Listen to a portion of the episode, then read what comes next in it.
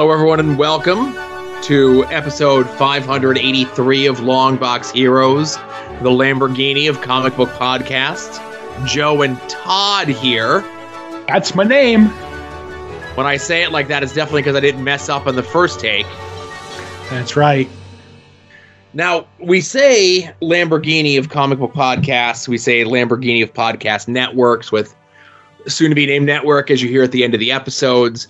Uh, but we don't say uh, Lamborghini of uh, you know wrestling podcasts for adults with wrestling. Well, I mean, can anything wrestling related have Lamborghini next to it? Right. Say if I it have. were- oh I was gonna say maybe the Pinto of wrestling podcasts. no, the um, I know the boys over at Final Wrestling Place say the Honda Accord of uh, wrestling podcasts for their show. Mm. But I think I would- because we have like three wrestling shows on the podcast, I don't think we should cast like any sort of hierarchy on them. You know. No, I'll vote them in the order I appreciate the most. Oh, All right, like email servers, right? right. You you are the CompuServe of wrestling podcasts. oh, okay. Uh, not the Juno of uh, co- res- or wrestling podcast or comic book podcast or whatever we're doing tonight. So we have the CompuServe, the Juno, and the Blue Light of the three podcasts. Right. There we go. Uh, so uh, the other thing is, I have very, I have less pull over the Puzzle Warriors and the Profane Argument shows, and this is not the show plugs. right. for the network, but I have less pull over them. I don't think they speak to me, but um, I think I may have to mandate that Hit My Music and Wings on Wings and Porch Talk have Mhm. to say that they are the Lamborghinis of whatever their respective podcast genre is.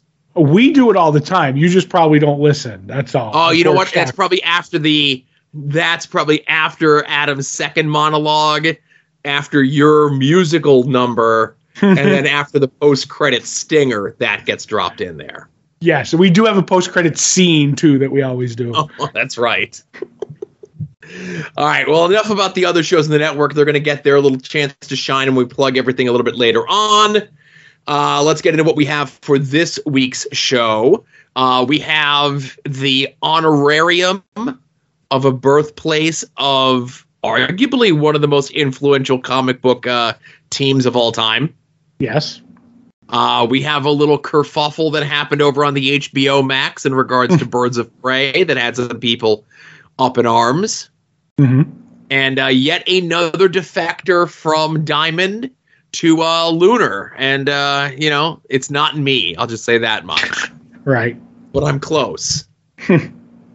um, also, we have uh, conventions happening this weekend. We have digital sales. We have what we've read from this past week, which is Hulk number one. What we're looking forward to coming out this week. Uh, and discussion of the latest episodes of Legends of Tomorrow, Doctor Who, and the first two episodes of Hawkeye that came out on Disney Plus this week. Yep.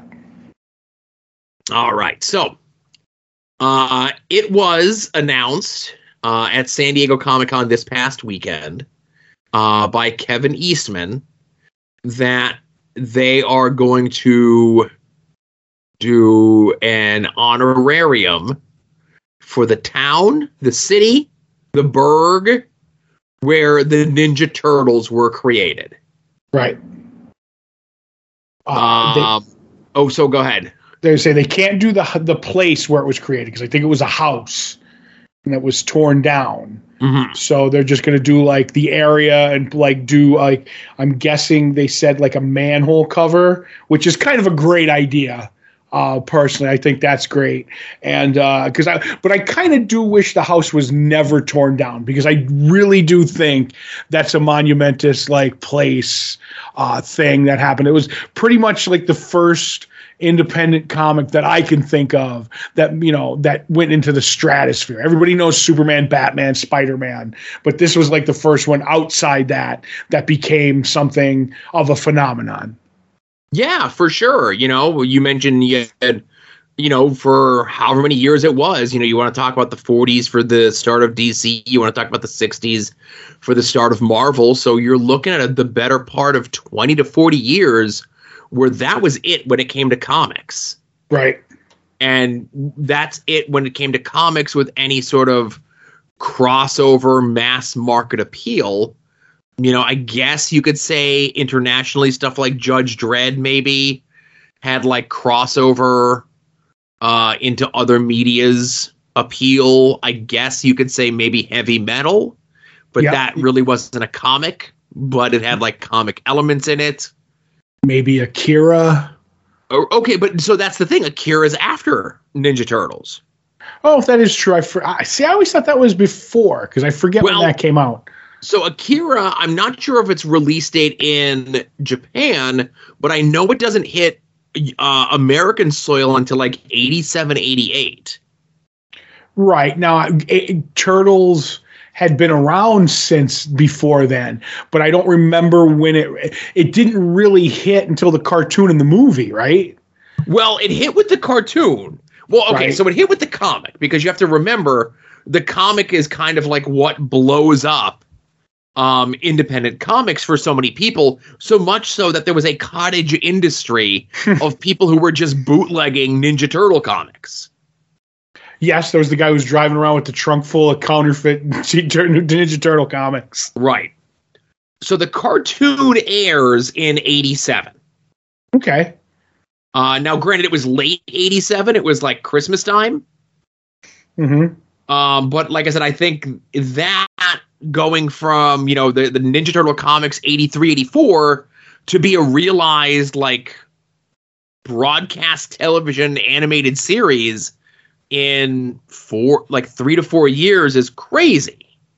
Yep. Though I will argue with you that blowing up in the comic world in the 80s is one thing, being on TV is another. Because I always equate it to like ask people what the origin of the Hulk is, and they will always say it was a medical experiment. You know what I mean? Because that's what we saw on TV with Bill Bixby and all that stuff. So, like, even though it was like big in comics and they did all the radioactive adolescent black belt hamsters and stuff, that's niche. The TV and the movie that came later, that's being accepted in mainstream, if that makes any sense. So Akira was in like uh anthology magazine, like anthology manga magazines starting in like 82.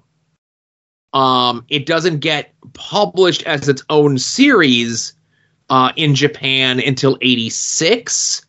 Mhm. And then the movie comes out in 87 in Japan and then it doesn't hit American soil until uh 88. Right, that's that's close, but like like if we were even playing fair, Akira never comes close to what uh Turtles did. You know what I mean? No, and again, not a knock on Akira as you mentioned, but Akira more or less opened the shores of the United States to more manga and on, uh, anime to come here. Mhm. Uh, Ninja Turtles begat pretty much everything that's not Batman and Superman for comic books. Yep, it kickstarted like there was an indie stuff, but it was always underground, terrible artwork and stuff like that. Um, there was some good stuff, but that put like let's just say without the turtles, there's no image. Mm-hmm. You know what I mean? Oh, yeah, Kind for sure. deal. Kind of a deal.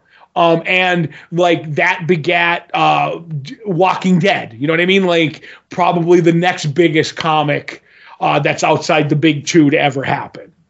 Right. Uh, so the other thing is uh, Dover, New Hampshire is where this is. Right. So uh, you know, when uh, it comes through, it's currently uh, you know having the uh, legal details ironed out and so forth. But uh, I'd I'd make a road trip to get a picture of a manhole cover. I would too, especially if Eastman and Laird were both there. Right. Like for the like if we went for the Oh, grand, like the grand opening. yes, I would go up. I just hope they have an inspector there for it. You know. Oh, I hope he's wearing a hockey mask and a suit. Mm-hmm. No, just an inspector. Um, but that's uh that's pretty cool. Um, I I forget, you know, and that's the other thing is I just assume like all independent um comics and stuff were happening out of the West Coast. So it's uh, you know, New Hampshire's our neck of the woods, kind of, sort of, right? Yep. Yep. Uh, so in other news, uh, there was a big to do over the weekend. Uh, obviously, everyone was home for the holidays, and a lot of folks decided that they were going to watch the uh, Harley Quinn Birds of Prey movie on HBO Max. And it appears as though the broadcast version that's shown on TNT was mistakenly added onto the service and replaced the original version. Right. So people were upset that swears were taken out and middle fingers were taken out, swears on clothing were being blurred and so forth. Right. And I just say, like, so when before they're like, oh, we made a mistake and we fixed it, uh, I just find it funny that to get onto, you know, at least, you know, basic cable, a movie like that takes so little editing. It's just a few swears and a, like a swear on a shirt to be taken out, you know? Right, right. But my whole thing was going to be it's like, this way you got to have physical media, you know? When stuff like this changes, you know, and you don't have that original airing or that original publishing or that original pressing, you're at the behest of, you know, whoever ends up owning it and whatever they decide to do with it. I totally agree. That's why you know, like I, I, I try to like the things that I really, really, really love. Try to get the dig, the physical copy, like you said. Though a lot of times I would like, like if I bought the original, I, I, I would like the edited version too. If I'm a real collector, you know what I mean. Give me the the scum bum edit of the Smokey and the Bandit movies, Joe. Right. So so it's just interesting to see that that uh, happened over on one of the uh, big streaming services, and it was a movie that people were familiar enough with uh, that they were able to recognize these changes. You know, not familiar enough to know the actual name of the movie because it's a big clunky title. But no, didn't they change it so it's just officially like Birds of Prey now because it was so cl- clunky? wasn't it like the emancipation and something like that of Harley Quinn? Yeah, Like, it one the- it's like the emancipation of the one Harley Quinn specifically. Right, because there Um, were so many of them running around. Yeah, But that's probably the worst comic book title of a movie since uh, Batman v Superman: Dawn of Justice. right. Like that's another clunky title. Yeah, I don't know. Like the V is just I don't know, very out of Right. place. Uh, last but not least, uh, from the uh, comic book news, uh, Oni Press, which also includes uh, Lion Forge, which is kind of their all ages imprint, uh, are going to be exclusive through Lunar distribution here in the very near future. Uh, obviously, Lunar is the one that kind of took over for DC last summer, uh, 2020. And they've slowly but surely been adding companies here and companies there. And uh, one can only assume it's just due to the fact that Diamond is still kind of reeling from whatever website attack they had a couple weeks ago. Yep, yep. Um, I haven't been seeing a ton of stories in regards to books being late again. Um, but their site is still a mess. You can only look at this week's worth of stuff. Um, I know the new previews catalog comes out this week. And typically by now they at least have the cover of the previews up and along with like a PDF of the order form, and those are still not available through the website. Um, previews was out last week, Oh, okay. um, but Marvel and DC previews weren't out. DC's are going to be this week, and Marvels are. I don't know. That's what I was told this week when I was wandering around the comic shop.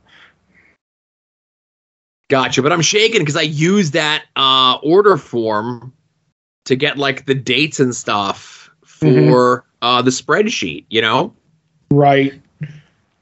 Ah, That's why I'm glad I never kind of went down that rabbit hole. I just do mine, like I said, like this week and and next week it's out, and then the previews I just use to to do my order forms, you know, to, Right. to figure out what I'm buying or whatever.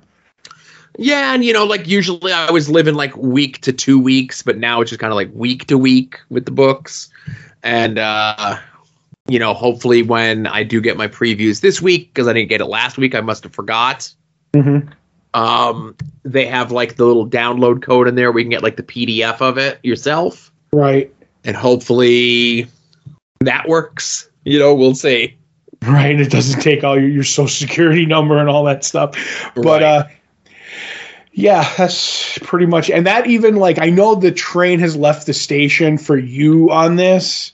Um but uh for me I still use like stash my comics to kind of keep like an uh, like a running thing of what I what I own, and that like the whole diamond thing has like put a snafu in that for like a for like there was a four week log jam or a three week log jam of books that weren't on the site yet, and now we're just down to this week and last week's yet aren't up there yet. And I'm like, okay, this is driving me nuts because I've I went all in on this. I pushed all my chips in, and I'm like, I'm kind of doing it. It kind of lets me know where my stuff is. Like if you asked me for a book that you wanted to borrow and I had to go find it, I could.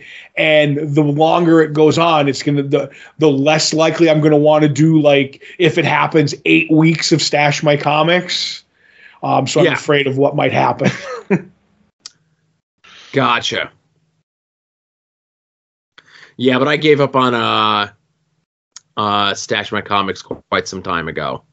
Well, you keep everything pretty much in alphabetical order, right? So it's easy. Yeah, but like I said, I I was doing things in like triplicate, and stash my comics was like quadruplicate at that point. Ah, okay. Yeah. So I'm like, okay, we could sacrifice this to have like a little bit more time in my day. hmm So, um, conventions this weekend. Uh, this weekend is Emerald City Comic Con. It's weird to see these conventions move to like this late in the year. You know, last week was San Diego, you know, whatever they called it.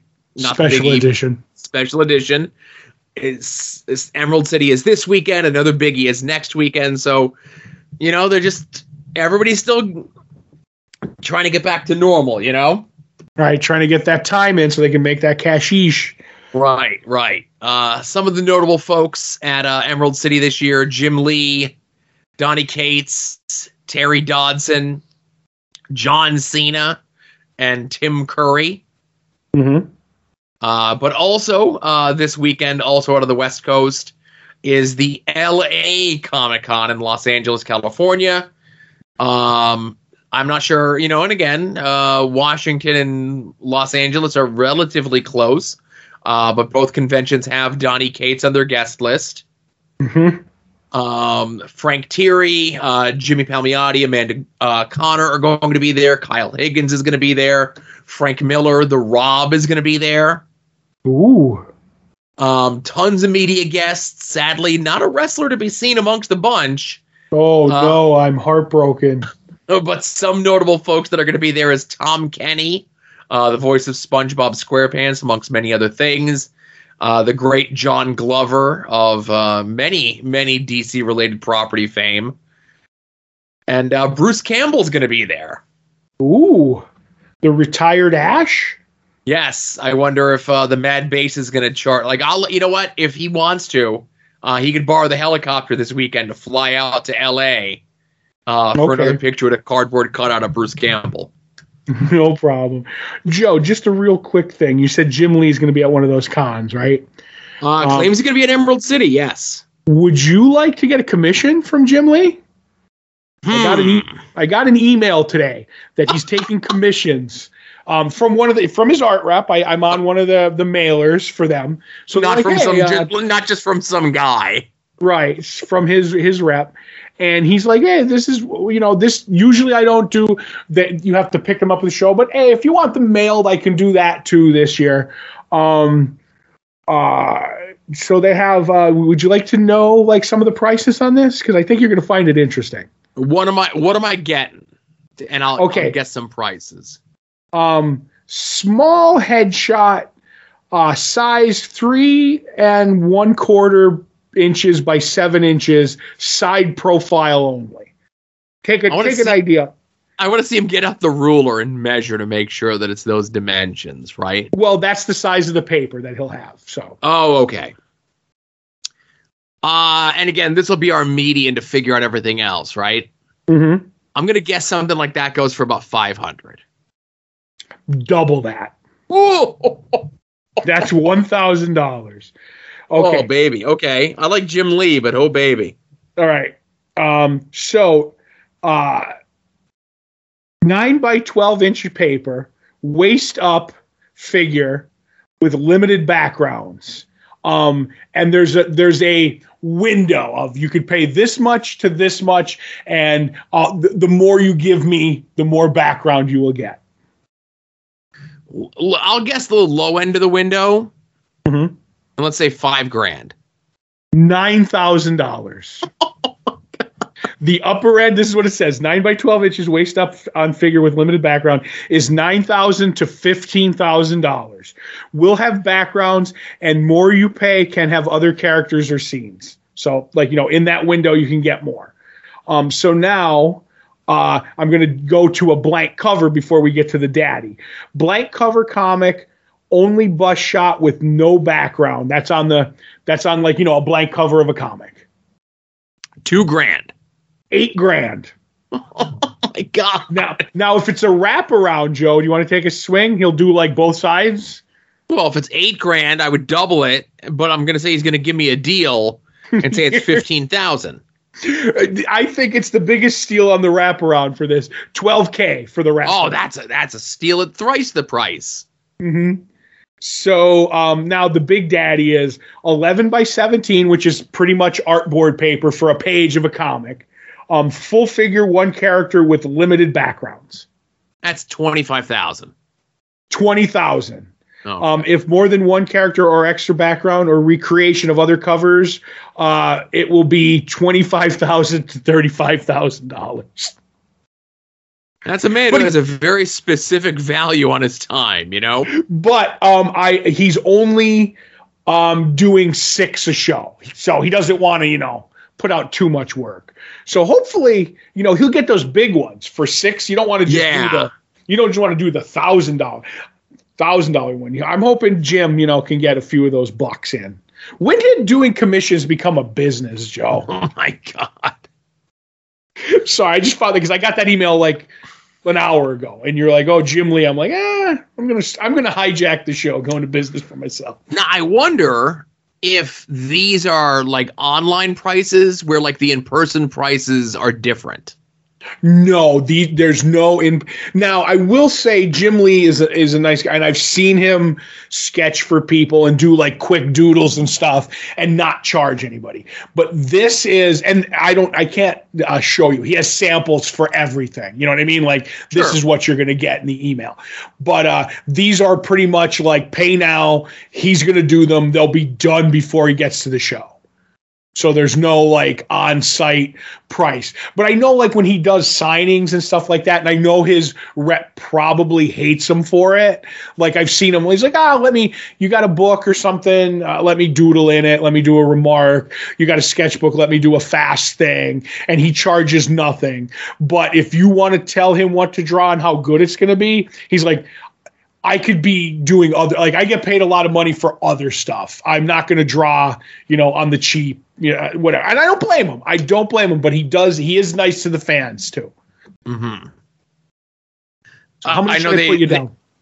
zero. I, I know they say that you should never see your hero like make change, right. but if I'm paying twelve grand from doing a sketch and a wraparound cover, I want him to count the money in front of me. That's right. You want to take off those hundred dollar bands on the Yeah. thousand stacks. Uh, but it's pro and there's probably a fee if you get it CG seats, uh, artist, you know, proofed and stuff like that. Ugh. It's awesome. I got like two pieces of original art. That's enough. I'm done. Right. Original art or sketches or both. Uh, like one's a page out of a book, Right. and one's that uh Scott Kolins Captain Cold that DJ got me. That survived the fire. Yeah.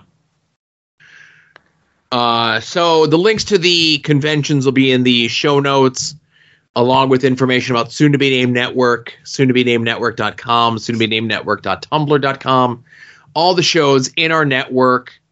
Anytime they go live, you could find them from their individual feeds or through your podcatchers, or you could just go to soon to be named network.com and everything will be there. And anytime anyone from your favorite shows go on other shows, you could also find them there. Shows such as Longbox Heroes, Longbox Heroes After Dark, Odds with Wrestling, We Need Wrestling, Final Wrestling Place, Wings on Wings, Puzzle Warriors 3, Profane Arguments, Porch Talk, and Hit My Music. Yes. Uh, I know Tim from Final Wrestling Place and David uh, from uh, from Hit My Music and does a lot of the jingles that you hear in a lot of the shows on Soon to Be Named Network and other places are currently in a heated battle for the Tournament of Champions over on the A show. So if you're a wrestling fantasy draft sort of per- person, go check out them. Support the soon to be named network folks in their quest to become the second ever uh, champion of the A show. I'm the first. I retired champion. I'll never defend my title. Um, some of the other stuff that you can check out. Uh, you can check out our friend Kevin. Uh, his website, Mask Library. He's been putting up some more stuff lately, whether it be his uh, pull post stuff that he picks up at his local shop, uh, some of the other stuff that he's been reviewing himself. Uh, he's also on TikTok. I don't know what you want to do with that information. Right. Um, you can also check out Rick Williams, the Chop Shop, all those cool resin and glow in the dark uh, sci fi, fantasy, and wrestling uh, sculptures that he does. Uh, Jason Sandberg, Chris Runt, two longtime faithful, loyal listeners of this program. Uh, they put out self published comic books, Jupiter and Battle Monsters, respectively. You could check those out uh, digitally. Those are linked up in the show notes as well. Uh, you could also check out our local comic book shop, Comics on the Green. If you do not have a comic book shop in your area, or you do not have a good comic book shop in your area, let our comic book shop be your comic book shop. Uh, they do a fantastic subscription business, whether you get your stuff sent to you weekly, bi weekly, or once a month. At least you're getting your books, unlike people who come into the shop and don't pick up their book, but that's a conversation for another day. Uh, but getting your stuff mailed to you might even get a sketch from our good friend Becky. You can go check out all of her social media uh, so you can see her progress, some of the commissions she's doing, if she could pull herself away from all the updates in Animal Crossing. Um, but I think that's it for those sort of plugs, right? Yes. All right. Uh, digital sales this week. Last week was a big week. This week, not so much. Uh, a lot of holdovers from last week. Uh, the Valiant sale, uh, Dynamite art book sale, um, Oni Press Lion Forge sale, DC annual sale is new. Um, Marvel Hawkeye sale, of course, still going to be on sale with the TV show. Marvel Epic Collection sale. And uh, I was making some recommendations to a good friend of the show, Dave Puente, in regards to some of the stuff there Yep. of what he should or should not pick up. Uh, but if you're a digital person or you just want to check stuff out on the cheap, uh, I mentioned it last week. I'd be remiss not to mention it here. Uh, you can get the entire run of the Matt Fraction David Aja uh, Hawkeye series, which is the inspiration for the TV show on Disney Plus. Uh, you can get the entire run for less than seven dollars, and that's something like like 22 comics for seven bucks. And it's like 22 of the best comic books you'll ever read for seven bucks. Pretty much. pretty much. And listen if you don't trust me a buck for the first trade. And uh you know do with do with that what you will hmm so uh, let's get into what we read from this past week, Todd. I know both of us uh, were looking forward to the new Hulk book from Donny Cates, and I'll let you take point to start on this if that's all right with you. That is fine. Art by Ryan Ottley. Um, basically, and it says right on the cover, like this new Hulk. What if the Hulk exists to protect us from Banner? Um, and basically, it starts out that someone has that theory that they're talking about, like, well, you know, maybe, you know, everybody talks about Banner's broken mind from being, you know, the abuse as a kid by his father. But, like, what if, you know, that that's made Bruce the monster and the Hulk kind of like trying to slow him down by, you know, being the mindless brute. And we end up seeing Bruce Banner, you know, in this like mechanical thing and this red light kind of a deal. And he's talking to people who probably aren't there, like Betty, discussing something that happened in El Paso that he shouldn't blame himself for. And he's like, I don't blame myself, I blame him. And she's like, This is all going to go wrong. And um, I do like the line she goes, This is going to blow up in your face. He's like, That's pretty much how all this started by that blowing up in my face. Um, and the Hulk, who has like this cybernetic thing on him, like over his like helmet and stuff, he's running around trying to beating up these Hulk Buster Iron Man armors, going to to get something. And as we go, uh, Doctor Strange is talking with the rest of the Avengers while Iron Man's fighting him like basically what's going on, Doctor Strange, and he's slowly figuring out as we go through this issue that the Hulk is not in charge of his own body. Somehow, Bruce Banner has taken over, and he's using this mechanical cybernetic stuff to drive the Hulk, and he's using the Hulk's anger as an engine um, it, it's tough to explain, but it's all like a brilliant concept when it comes to the Hulk. So now the Hulk's body is controlled by Banner's mind completely, and he has this plan to do something to, you know, that uh, Iron Man has been working on. He wants to get to it. I'm not going to say too much about that, but uh, I just like the whole premise of what Donny Cates is doing with the Hulk. It's something different. I've read you know 25 years of the Hulk from Jason Aaron to Peter David to uh, I can't think of who wrote the more Al Ewing. Like this is yet again is a different take on it, and and I actually love it because it doesn't stray so far away. Um, that you know I'm like oh this is too new. Um, so I'm I'm really in on this. I don't know that Donny Cates, you know, he has a track record of doing pretty good, Joe. Mm-hmm. So uh, I'm I've been a fan of Ryan Ottley's art going all the way back to his days on Invincible with Robert Kirkman. Mm-hmm. Um, I don't want to say that his art is unrecognizable here, but typically his art is colored with a much different color palette that will that what we see in here.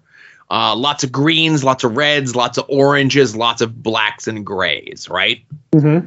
So I think it just adds a different look or a feel or a something uh, to his art, which I think helps uh, the look and the feel of this book, which, as Todd mentioned, he's been reading the Hulk a lot longer than I have. I've had some drips and drabs and stuff during like the Bruce Jones era, maybe that I read and gave up on, and I'm like, okay, let me come back when somebody else takes this over, you know?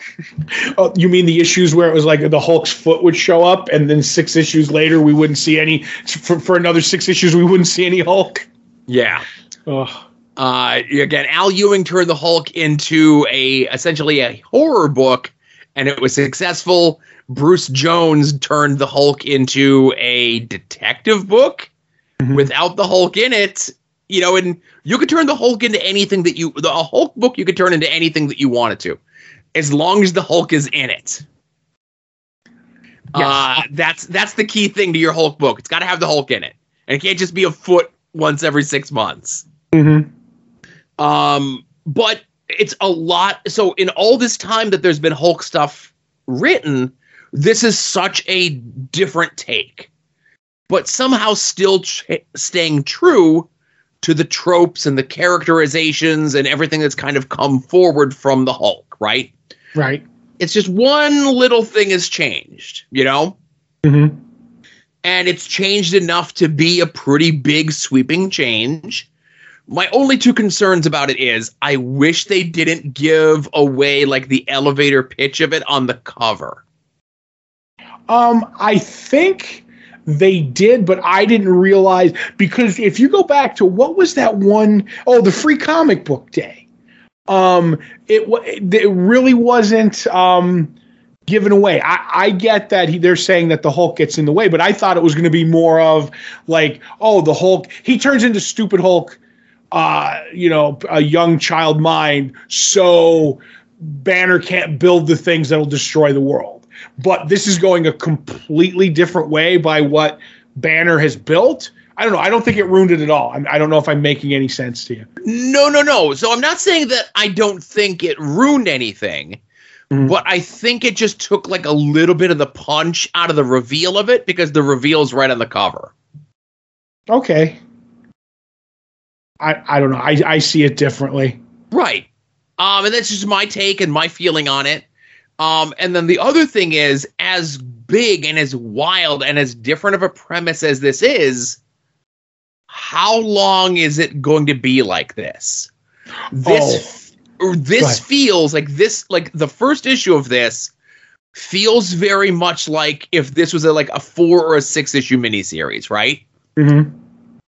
So Donny Cates is, you know, took like a, a Venom idea, kind of flipped what Venom is and can be, and flipped it on its head and wrote that out for the better part of like almost three or four years. So I'm not saying that he can't do this with the Hulk, but this feels like such a big sweeping change. Like, how long can this change last for? It can as long as uh, last as long as he wants to or as short as he wants to. I'm with you but i feel like showing some of the stuff early on in what he's doing like how he powers Yes. you know the the engine and stuff like that that this is going to go wrong very quickly. And i i think like as a science science fiction thing the hulk and banner are both in there. I think this is going to turn into alien inside the Hulk. If that makes any sense, he it's gonna it goes. He has this plan to get whatever the the thing is, but when it goes wrong in the Hulk, I think it's gonna be Banner and the Hulk loose in Banner's mind, and that's not gonna be good. It's gonna happen very very quickly. Um, I don't know, but like you said, but it also could last three years of working fine, and then it blows up in his face. So we'll have Um, to see. Yeah, so it's just like it seems like this is a story that has a short fuse on it. Like Mhm. the Hulk isn't going to be allowed to do what he's like Banner again isn't going to be allowed to do what he's doing for a very long time before he's either stopped or burns himself out. So I'm just going to be interested to see how this gets extended if that makes any sense. Right, and I also love the title, if you will, of this the the story arc, Smashtronaut. That's Yes. a great Oh. title. When I saw that, I was like, "All right, I'm all in."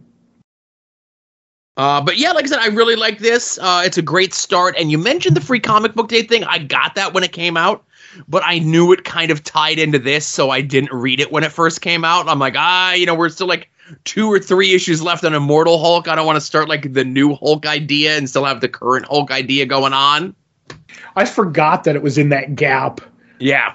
I grabbed it and read it because I was like, I don't think, I think uh, Donny Cates is too smart to, you know what I mean, Right. to ruin it, and he didn't. If you read that, he doesn't. It's a smooth transition, if you will. Well, that's good to hear. Uh, so uh, that is what we read from this past week. Let's get into what we're looking forward to coming out this week. Uh, if you head over to longboxheroes.com every Tuesday around noon Eastern Time, we put up the poll post, which is a link to a link to all the books that are coming out this week, whether you get your books digitally, whether you get them mailed to you, whether you get them in trade, however it is that you get your books, be forewarned, be forearmed, know what's coming out this week. Todd and I attempt to guess what the other is most looking forward to coming out this week. I'm currently in the lead uh, over Todd with three correct guesses. Uh, but there's still, you know, this week included five weeks left in the year, so it's really still anyone's ball game. Yes, sure. Top- Why not? Todd has a much bigger list than I, and this was going to be one of the things that we were going to discuss. Um, what is Justice League Incarnate? Um, that comes out of I can't think remember what the book was. It was the the mini series that was like at, like the latest one that reestablished the multiverse and everything. Um, I Hmm. don't I don't know it off the top of my head, but it was Joshua Williams um, who did Flash and he was he's doing Batman and he's writing this. It's basically a Justice League that consists of and I don't have every member, but I'll just give you three or four off the top of my head. Um, President uh, Superman, you know the one I'm talking about Yes. uh, Flashpoint Batman, um, Barry Allen, Captain Carrot, um, a couple other characters, and they're basically mapping the multiverse that's out there. And then on top of that, they're like protecting uh, from whatever's left laying around. At the end of that, uh, that mini series, like uh, Darkseid did something, and something was with the Psycho Pirate was loose, and they're like, okay, we're gonna have to watch for this too. Hmm.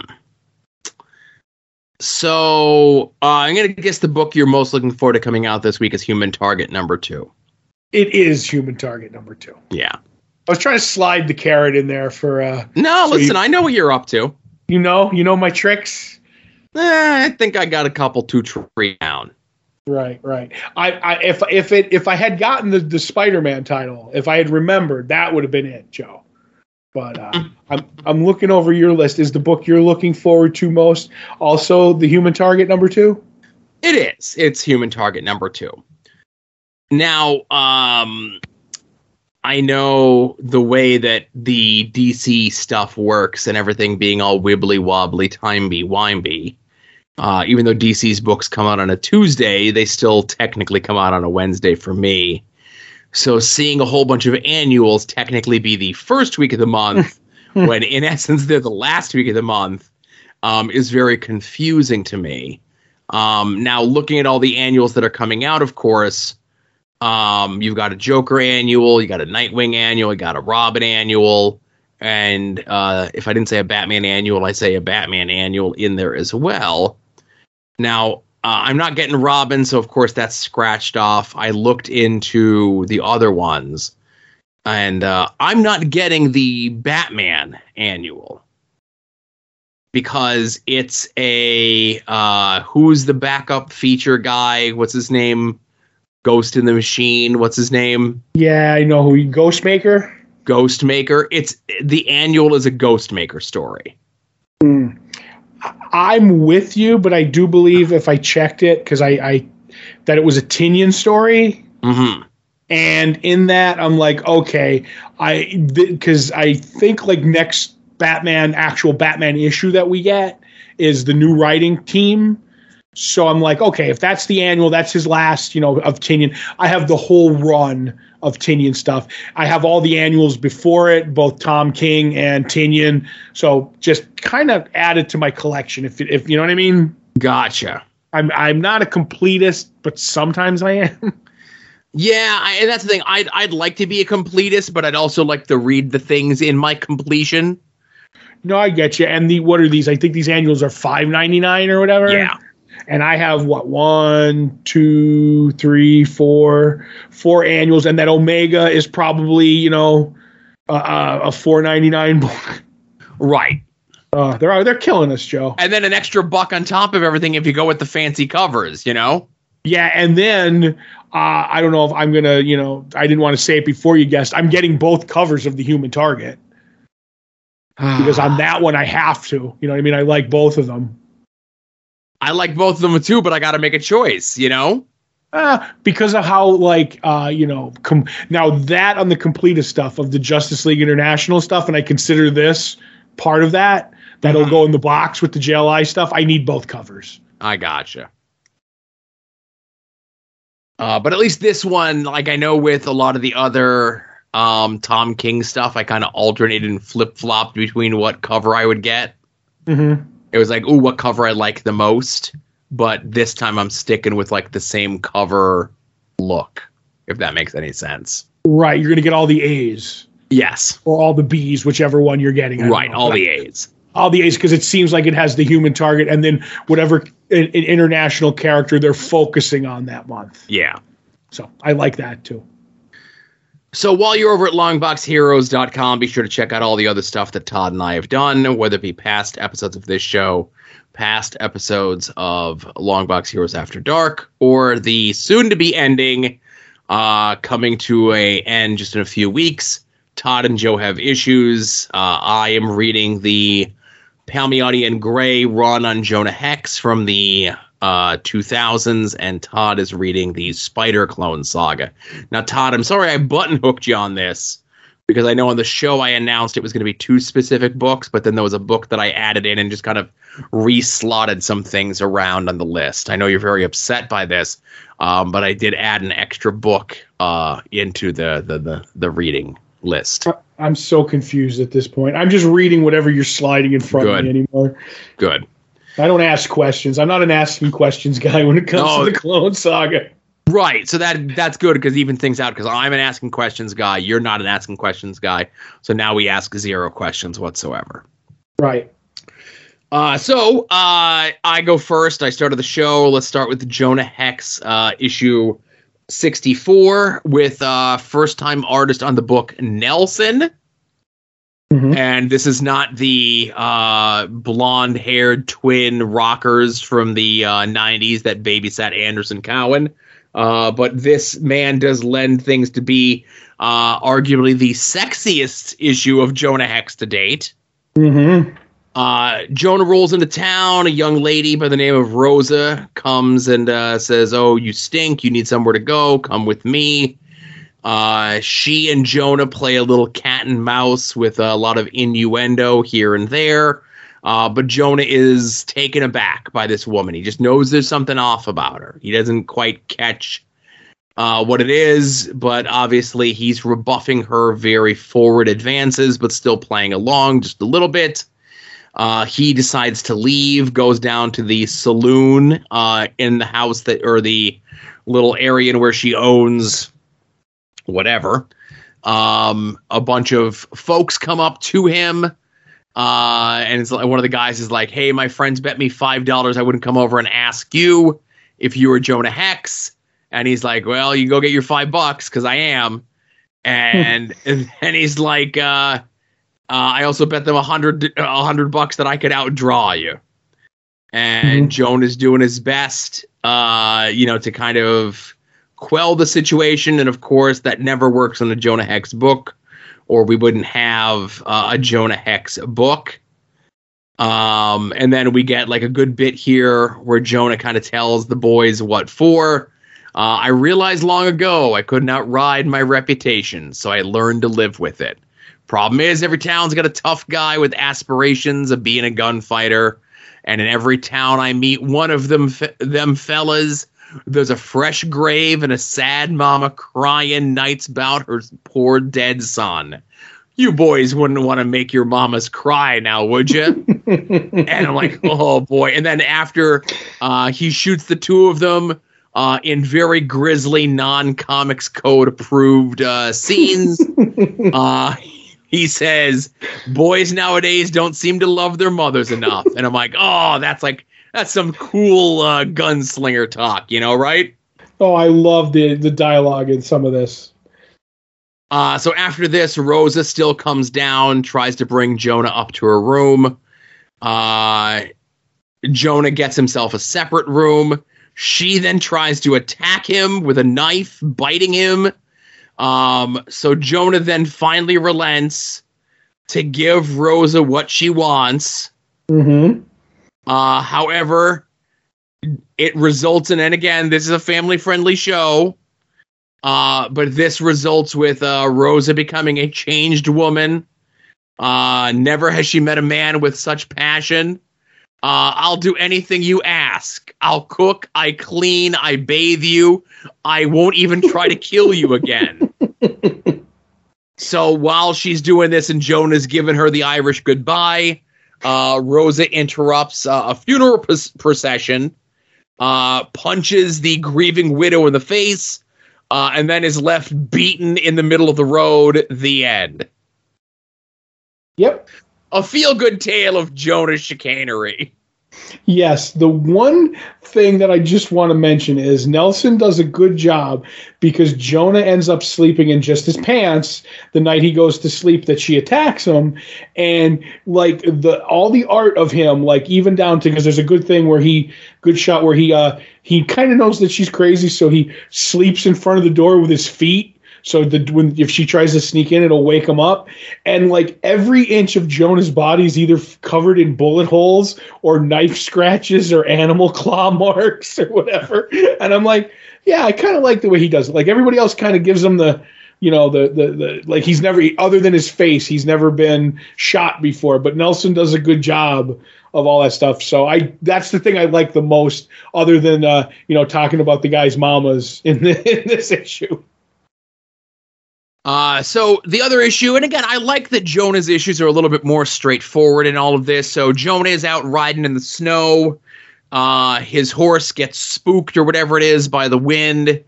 Uh, Jonah is then found by a man named Lee Dudley, no relation to Ray. um, who's con- who's been kind of out and about uh, for three months by himself, and he's a bit of a chatterbox. Lee, um, telling Jonah a lot of the stuff that he's been up to and doing here to kind of protect himself from the wo- the wolves, and he's got himself like a little separate tent here, and he's got himself uh, a, a, a latrine, you know, x amount of ways from where. Um, but I like the way, and again, this is by Jordi Bernet, who, again, you know, I'm glad we've all come around on uh, during this reread of everything. Um, mm-hmm. But they follow some tracks. They're looking for some food. Uh, they can't quite determine if this was wolves coming in or wolves going out, and sadly, it was wolves going in. Uh, Jonah puts up a good fight, but kind of gets uh, beaten up a bit by the wolves and uh, is out of sorts again for just a few more days. Uh, and this Lee guy helps Jonah back to back to his health. And then as Jonah is preparing to leave, he heads up over a hill and he sees uh, five, uh, you know, outlaws, let's say, um, you know, burning uh, a couple's covered wagon and shooting them unarmed. Jonah comes back to Lee and is like, "Hey, man, listen, uh, you know, there's people coming. Uh, we got we got to get going, um, or you know, whatever it is going to be uh, regarding this." And Jonah's like, "You've got weapons. You know, we got to defend ourselves." And Lee is like, "No, killing men ain't the same as killing animals. Uh, men can be reasoned with. Why don't we just prepare for the worst and hope for the best?"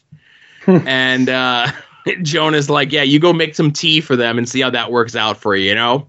Mm-hmm. Uh, so Jonah goes and confronts them. Of course, shoots them all up. Um, you know, before they could even get to Lee, Jonah, of course, takes uh, a bullet there. And there's one guy left as the money is all flying all around.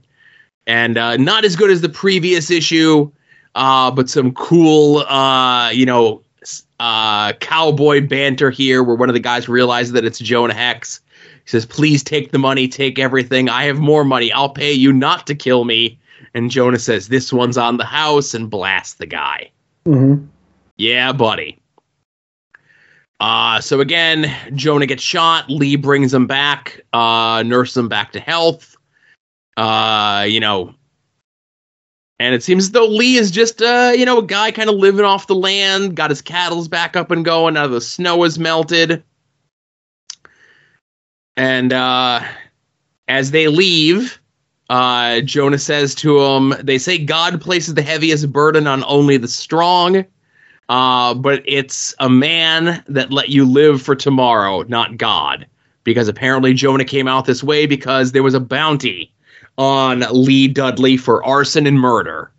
Now, is this Jonah seeing that maybe Lee was wrongly accused? or that maybe Lee was a changed man, or the fact that arson and murder still pretty bad, but he kind of saved Jonah's hide. So several times, uh, at least three times, so he's given him a pass. That is the question. That is a very interesting take. I like to think that Jonah, you know, isn't about the almighty dollar. Um, he likes his money for bringing in the criminals, but if you noticed, every criminal that he's always brought in deserved it. There was no like innocent man. Like along the way, there was a couple innocent people, and he and he worked to like try and help them. I honestly think he he saw this guy. He talked to him. He mentioned God a couple of times. That he genuinely believes that he's a changed person. He's like, all right, you because you helped me, and I believe you're a changed person. I'm letting you have the second chance. But remember, it was a man who let you like a man who let you live. He can come back and kill you too. You know what I mean? Don't mess this up. That's the way I look at it. What's your take on it? Uh, I think it's Jonah realizes that he's a changed man. Um, and he kind of gave Lee every opportunity to prove himself to be the outlaw that the wanted poster says that he is. One time, two times, three times, and let's say even four times. Uh, three of the times that he saved Jonah, one time where he's like, "Hey, let's go kill these guys," and he's like, "No, I can't. You know, killing a man is different than killing an animal. I can't do it. You know." Mm-hmm. Uh, so with that information, I think Jonah, who is a good judge of character, uh, feels as though Lee has redeemed himself and is a changed man and is good to go. Yes. Over to you, Todd. I'm just gonna say we're probably not gonna be as smooth and quick as yours, Joe, because there's many things going on in uh, the Amazing Spider-Man 417, um, which is uh, Traveler and Scryer. Everything you know is wrong, Joe. Oh, good. So I just I, I do just want to uh, before you get into things. When I was assigning all of this uh, Mhm. to you, you know, when we start putting this back together a year ago, you know, I'm almost the tablet that I originally wrote all this down in, right? Mhm. Is the tablet that we like I started when we did uh Dracula Dead and Loving It, right?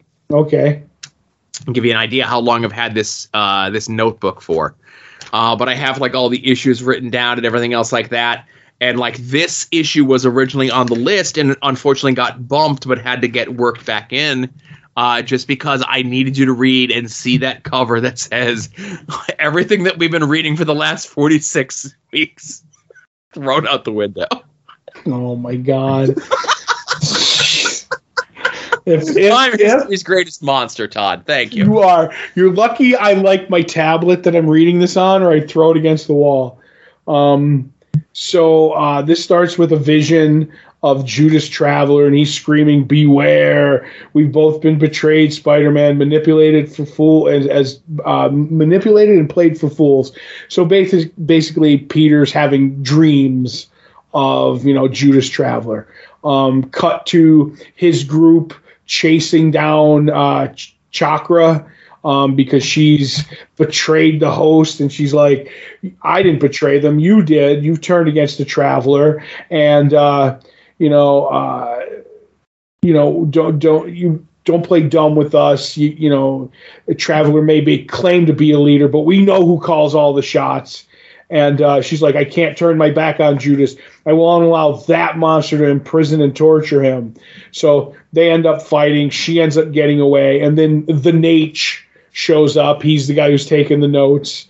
And he's like, uh, he's like, oh, we didn't see you there. And he's like, well, you know, I show this up because our employer requires detailed notes. Um, and I'm like, oh, well, maybe it wasn't Traveler who wanted the detailed notes, Joe. Um, Mm. Hmm. So now we're at the coffee shop. Uh, ben and Peter are there, and he's like, "I've had these vision. I, I had this dream of uh, Judas Traveler and uh, that weirdo bunch that he hangs with." And he's like, "Yeah, there were five of them, including Sky Scryer." And I like Ben at this point. I never did get a real handle on Traveler's powers. He seemed to be able to read minds, change his appearance, travel through time, and destroy city blocks with a thought. It was like he could do anything. And Peter's like, if that's true, why would he need a team? And Ben's like, maybe he was lonely. So I found that amusing, like everything that we've been saying. Maybe you've been saying more than me. Um, so then on all this, Peter says that Aunt Anna's coming to take uh, to help with the upcoming baby, and he ends up um, asking Ben to be the uh, godfather of the baby. Um, and Peter's lost his uh, freelance uh, job at the uh, Daily Bugle. Um, as you said at this point, because we've jumped a bunch of issues, right? Yeah, we we we from where we were last week, we've jumped six months in publishing. Right, because they even say at one point in here, and I mean, I'm, in case I'll go a little bit out of order, that Peter's powers are turning on and off at this point. Yes, Um, so the glass that he broke was part of that all the way back. yes. Oh, I thought it was just a coincidence, Joe. They said, you know, not everything happens for a reason. Uh huh. Um, so uh, uh, Robbie Robertson's calls him and he's like, uh, John Jameson wants to talk to you, Peter. Maybe you can get him in touch with but, uh, Spider Man. He's like, okay. Um, cut to uh, Gaunt, uh, Scryer, and Nate. Uh, they're all talking about like he's like our employer will be furious that Chakra has escaped. Um, so they're just like, oh, and he doesn't even find death a viable excuse for failure. Um, he wants her neutralized because he has a uh, oh, his plans for Spider-Man. I'm sorry, it's not Scryer that I know of. It's Scryer. Scryer's with the Rose, and he's talking um, about oh, with Traveler. There, there's two of them, maybe. I'm so confused at this point, Joe. Um, but travelers trapped in a pool, in a coffin with I don't know, uh, knockout He's in a gas. hyperbaric chamber. Oh, like Michael jo- uh, Michael Jackson. Yeah. Okay, it's like I'm like this is getting very weird. So uh, they end up Peter ends up getting Ben in the spider costume to go see uh, John Jameson and Chakra's there, and she's like, "Hey, something's going on. Like, uh, with they have Judas Traveler trapped." And I kind of need your help. And Ben Peter's like, "Do you want me to come?" He's like, "No, you're a father. You're out of here." Um, so they go. Uh, Spider-Man and Chakra, they go to this gym and they they're like, oh, uh, like this is where he is, and he's like, well, what was going on with Ju- Judas Traveler? And she's like, oh, he was like he had cosmic level powers and stuff like that. She's like, no, it was an illusion. Um, he possesses limits psionic powers. His uh, primary talent is the ability to alter people's people's perception of reality. Um, he's like, everything was a fake. He's like, not everything. Many of the manif- manifestations you witness were the result of technology supplied by Scryer. He's like, I've often wondered how that Joker fits in. And she's like, Judas was a world renowned criminal psychologist, but he obsessed with the nature of evil, and there was a uh, nervous collapse and uh, his mutant skills kicked in and he's like let me guess scryer was a patient and he's like no there's more than they appear. Uh, more of uh, the, the the hosts jump out and they end up fighting uh, and uh, ben basically is going to get killed and peter shows up uh, dressed as in a suit but with the spider-man gloves and mask, which I like because it goes all the way back to the beginning. Remember when Ben was doing the same thing, Joe? It's like all poetry, so it rhymes, Todd. Yes, yes. So while the rose is talking to the scryer, uh, the rose basically says, I know who you are. You said you were Scryer, but you didn't tell me the whole truth. Scryer isn't an individual. It's the name of your entire organization. A secret cabal which is said to have been inspired by ancient mystical beings. Um, that's where you get your attire from. Your cult was headed for extinction, but you fell under the shadows of an unknown mastermind who dreamed of becoming a, a kingpin of crime. You have, you know, armaments and all this other espionage techniques, and then we find out that like uh, the people who are going to kill Ben, there's a bunch of scryers. Um, so instead of one person, there's there's a bunch of them. I'm like, okay, this is interesting. So uh, Peter ends up getting Judas Traveler out of the tub. He ends up waking up and ends up destroying. I don't know if he kills or just knocks all down the scryers that are fighting Ben and Peter. Um, uh, he's end up he's telling uh, Spider-Man to beware because the madman behind Scryer, the monster, has pulled my strings, has also orchestrated against you. Um, so they're like, I have no clue what's going on. Nate is still taking notes. Um, he goes back to Gaunt and Scryer, and uh, they're like, oh, things didn't go as planned. Uh, Chakra got away. The rest of your people got captured.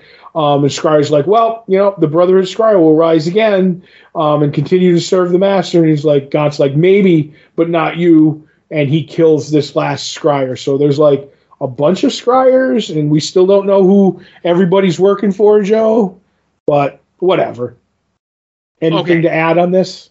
So here's what here's what I have to add uh, in regards to this. Of course, you covered all of those things, um, and I say nothing dates um, a comic book more than references to both Jenny McCarthy and Sharon Stone as the trending hot chicks of the day oh, there's something in the ne- next issue that definitely dates where we are. Right, right. But, um, yeah, I get so, what you mean. Right. So this needed to be read because this is the final appearance um outside of one flashback of Judas Traveler ever in Marvel Comics. That's how he goes out? Yes. Oh my god. Joe. Right. So he's the guy from the very beginning that's built up as the huge mastermind behind everything. And then this issue writes him off as the underling to the underling of the guy in charge, right? And then Right. he's literally never seen again. They even threw a little thing in here. It's like, oh, he's also a mutant as well. It's kind of like maybe the X Office will want to pick him up one day. and guess what, Todd? No one ever touches Judas Traveler again after this issue.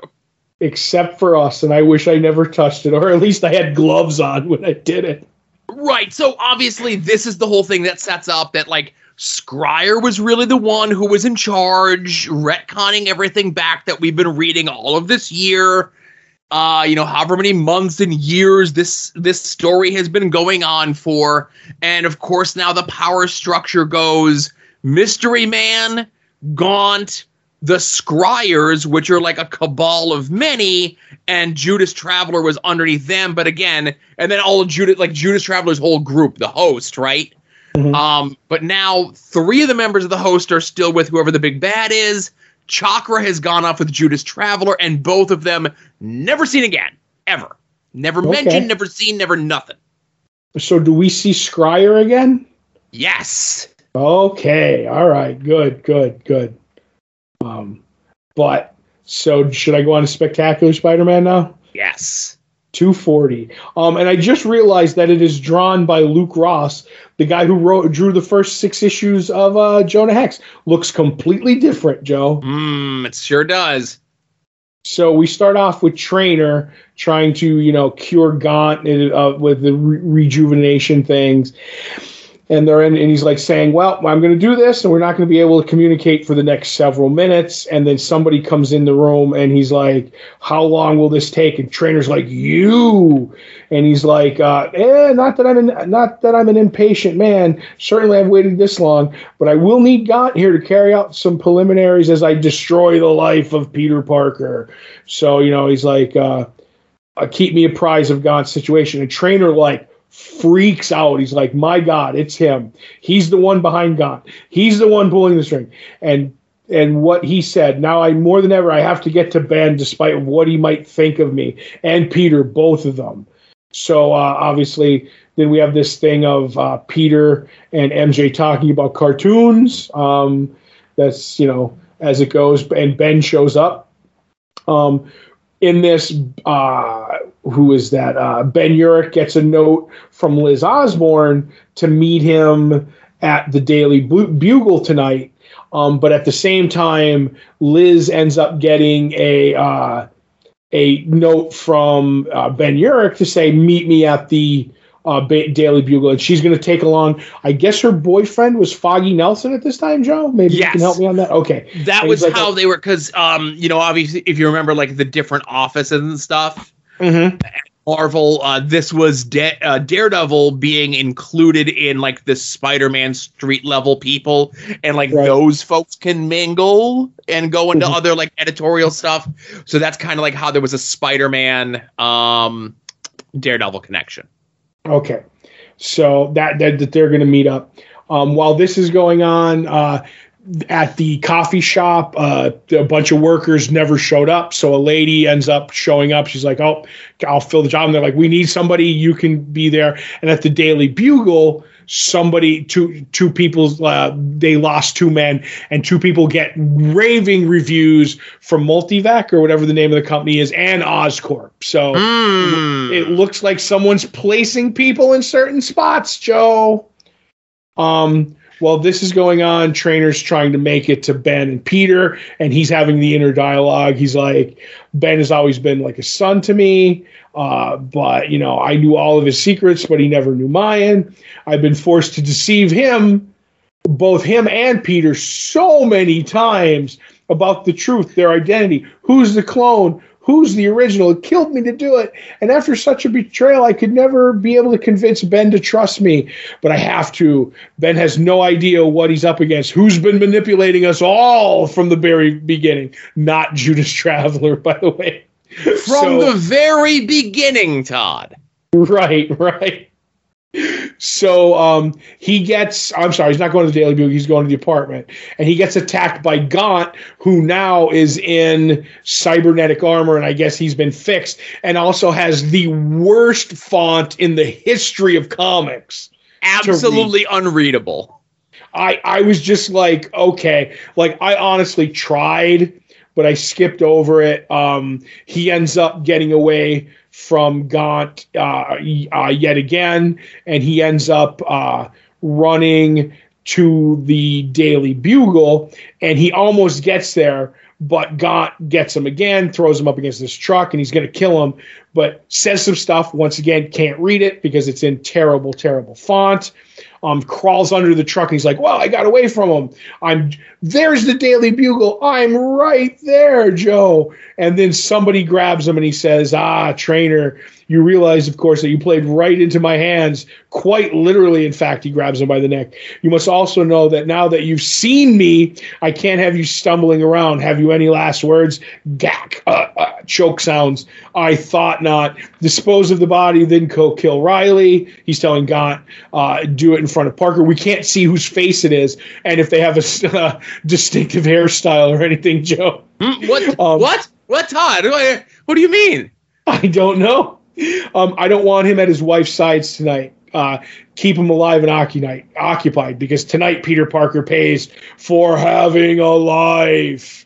So um, while that's going on, Ben and Peter go back to the house, and he's like, "Okay, I don't know what I'm going to keep. I'm getting rid of stuff because you're the real person and I'm the clone. I think you should get to decide what we keep and what goes. And they end up going through their stuff. They find books that he reads. They end up, you know, he's saying like, "You were my inspiration. Um, you, you know, like when I, you found out you were the clone, uh, all this stuff.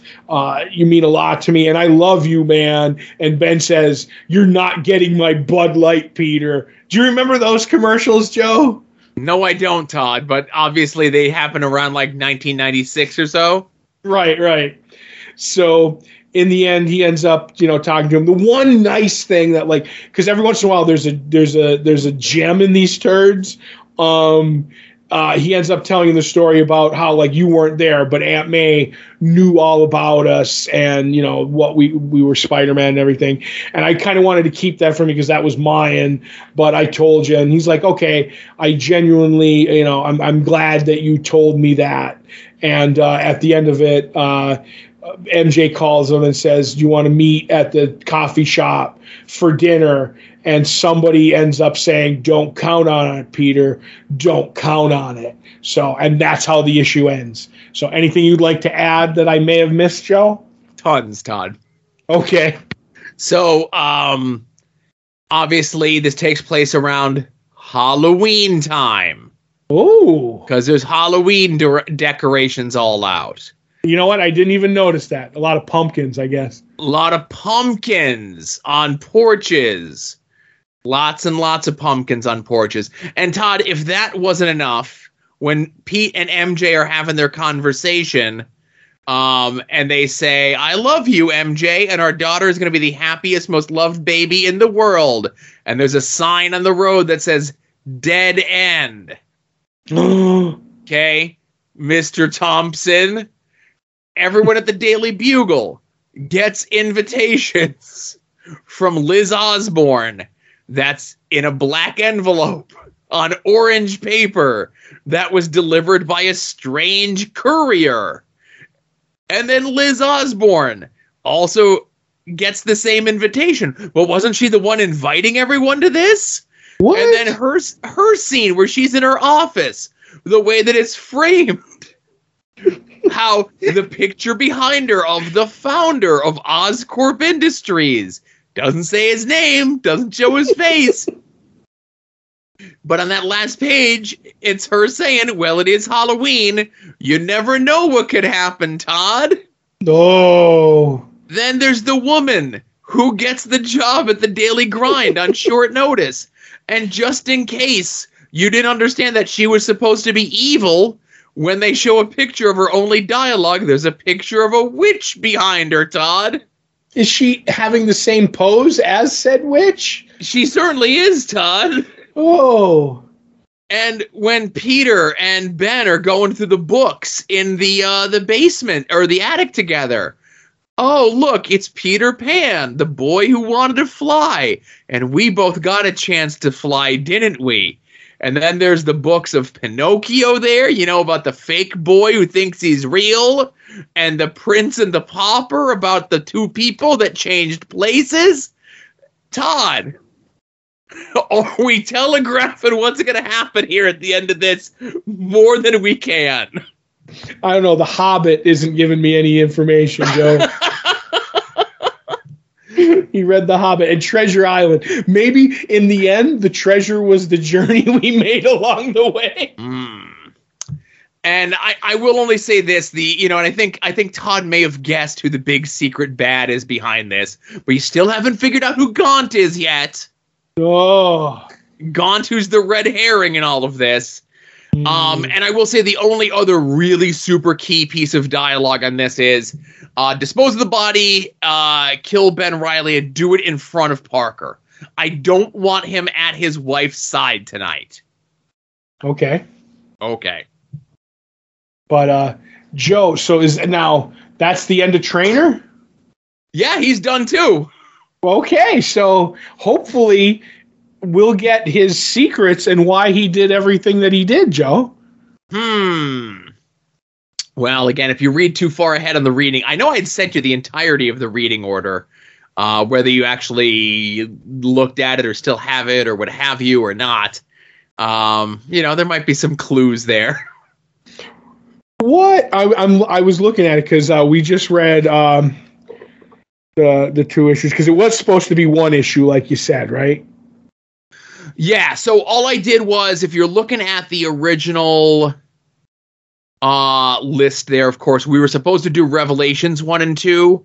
I Mhm. threw in that amazing Spider-Man and then I we did Revelations 1, then we have 2 and 3. And then we're gonna have four, which is a which is Spider-Man 75, and then there's like a coda, and then there's like two other issues that are like codas to the codas. Okay, so then what are we reading this week? Okay, we're reading Sensational Spider-Man number 11 and Amazing Spider-Man 418. Okay, And then Jonah Hex, we're reading um what is it, 66 and 67. okay. And So uh, yeah. So then after this week, if I go by this list, it's one book a week till the end. each. No, no, no. Okay, so um so we got two this week, Mm-hmm. and then we got two next week. And then it's one and one. Okay, because I'm looking. Uh, Right, because I I'm- added I, I had to move one around, right? okay, see, I'm going by the old list, and I and looking at it, and you saying it's it's all confusing me. But as long as you understand what we're doing, Yeah, because it's I two, two, one, one. See, I was really happy because at this point, by the list that I was reading, Yeah. it was one Spider book a week, and then one Jonah Hex book a week. So No.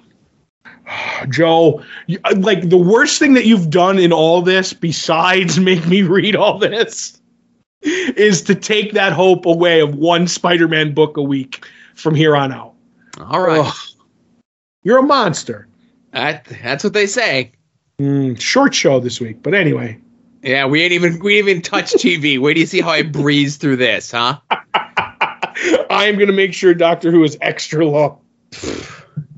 Anyway, um so uh hey, there's no uh TeePublic sales going on uh as you're listening to this, but I'm sure something will be coming up in the coming weeks. We'll let you know next week about that. You can head over to our store, purchase shirts and pins and stickers with our fancy logo on them. Uh, you can support us by signing up for the Patreon, two levels, a buck or five bucks. Uh, you want to give us more, that's fine. There's no anything extra in there. If you go five dollars and up, you get After Dark two days before everyone else, and then the bonus shows are on a cycle where you get them two weeks ahead of everyone else. But whether you're getting the dollar, whether you're getting the five dollar, you're in between those numbers, you're over those numbers, you're still going to get the two bonus shows from us uh, every month. We're recording, uh, previewing the past uh, December 1991 this weekend, and I'm very excited about that. Me too. Uh, another way that you can support us, help us out, is making any and all of your purchases through the Amazon click through. Uh, it is the holiday season. We did just pass uh, Black Friday, Small Business Saturday, Leave Me Alone Sunday, Cyber Monday. Uh, but again, there's still however many shopping days left uh, for Christmas. You and I need to figure out how we're doing the gift exchange this year. Uh, we'll meet up at the shop before we record on that Tuesday. Uh, Tuesday, right, and then it would drop Christmas Eve, Christmas Day. Yep, yep, yep. So we'd have to get together like the week of the 16th, 17th. Nope, I'm looking at November. Walk that back. Uh, 21st. So it'll be like uh three weeks. We'll get together. Yep. If No, not, two I weeks. al- We got we got to meet like the 14th so we could record when we recorded it. Is the the 21st. right. Yes. Uh, but some of the notable purchases through the Amazon click through this past week include a Peanuts 2022 mini day to day calendar. I miss having a day to day calendar. I miss having a day to day life. uh, somebody also purchased on Blu ray the Woody Woodpecker Screwball collection. I really hope someone's holding a flag of a screw and a ball. Remember when they used to do that Yes. in cartoons? Uh, somebody also purchased a year membership to PlayStation Plus. Uh, somebody, I'm sure the same person, uh, purchased a stainless steel rust proof uh, electric toothbrush holder and a regular toothbrush holder. Hmm. And somebody also purchased a Poligo 16 piece reusable stainless steel straw uh, with portable cl- case and cleaning brushes. And that was right. purchased by a person who really loves seagulls. Oh, or Spectrox. Nah, you want to, you, you got a rolled up $100 bill, you're fine. I don't know. I do like to be the ability to have the metal. If you cool it, it makes the Spectrox even better, Joe. Oh, there your- you go. If you freeze your metal straw and then do some Spectrox, you're in for a party. Uh, so thank you to anyone and everyone who makes the purchases through the Amazon click-throughs, ever bought a shirt through the TeePublic, ever bought the shirts or pins or stickers directly from us, or has signed up, currently is signed up, or is thinking about signing up uh, for the Patreon as this drops. It's the first of the month. Uh, hop in, get it for a buck, get it for five bucks. Uh, if you got the time to listen, definitely check it out. Another bonus of signing up for the Patreon is we have all the previews catalogs up there. Uh, all the scans of those uh, are up there. So even if you don't have time in your schedule to listen to new stuff, and listen, I get it, you know, two new podcasts a month on top of these podcasts and everything else in the soon to be named network and every other podcast in the world that's out there. But if you like me and Todd, I think you'll like these. It's definitely worth your money. Um, and like I said, even just getting a chance to thumb through those old previews is a, is a nice walk down memory lane, you know? Mm-hmm, mm-hmm. Uh, so now I think it's time for TV talk, eh? Just one last thing, and then I'll go because there was no art attacks. But in the pigskin pickums, Hair Star two Star Harders in first place. It's looking like we're probably not going to have a trophy, but that may change, Joe. that may change because I'm still, you know, three picks out from number one. So Sure. I'll let you know. But now we're ready for TV. All right. Uh, first up, DC Legend of Tomorrow. Uh, this takes place during World War II. Uh, episode title is "A Woman's Place is in the War Effort." Um, the uh, so let's let's kind of deal with the B story since the B story is just like eh. Uh, Nate is going to move into the totem, but one of Zari's uncles may not like Nate so they attempt to use uh, Bishop as a way to get Nate practice on schmoozing people. Yes, to learn the customs of, of her people. Right. Um, however, there's uh, stuff that uh, Dr. Davies needs to rebuild the time machine since Bishop's toilet fell out of the sky and landed on the time machine and broke it. Luckily, they ended up right next to a uh, air uh, an airplane factory, the uh, a manufacturing plant. Is when the men are off to war and the women are there building the planes. Uh, they have two day every two days they need to have a plane come off the assembly line. Of course, it's the 40s. Of course, it's World War II times. Of course, there's a lot of very strong racial stuff d- done in this episode, but I feel as though it was handled very well.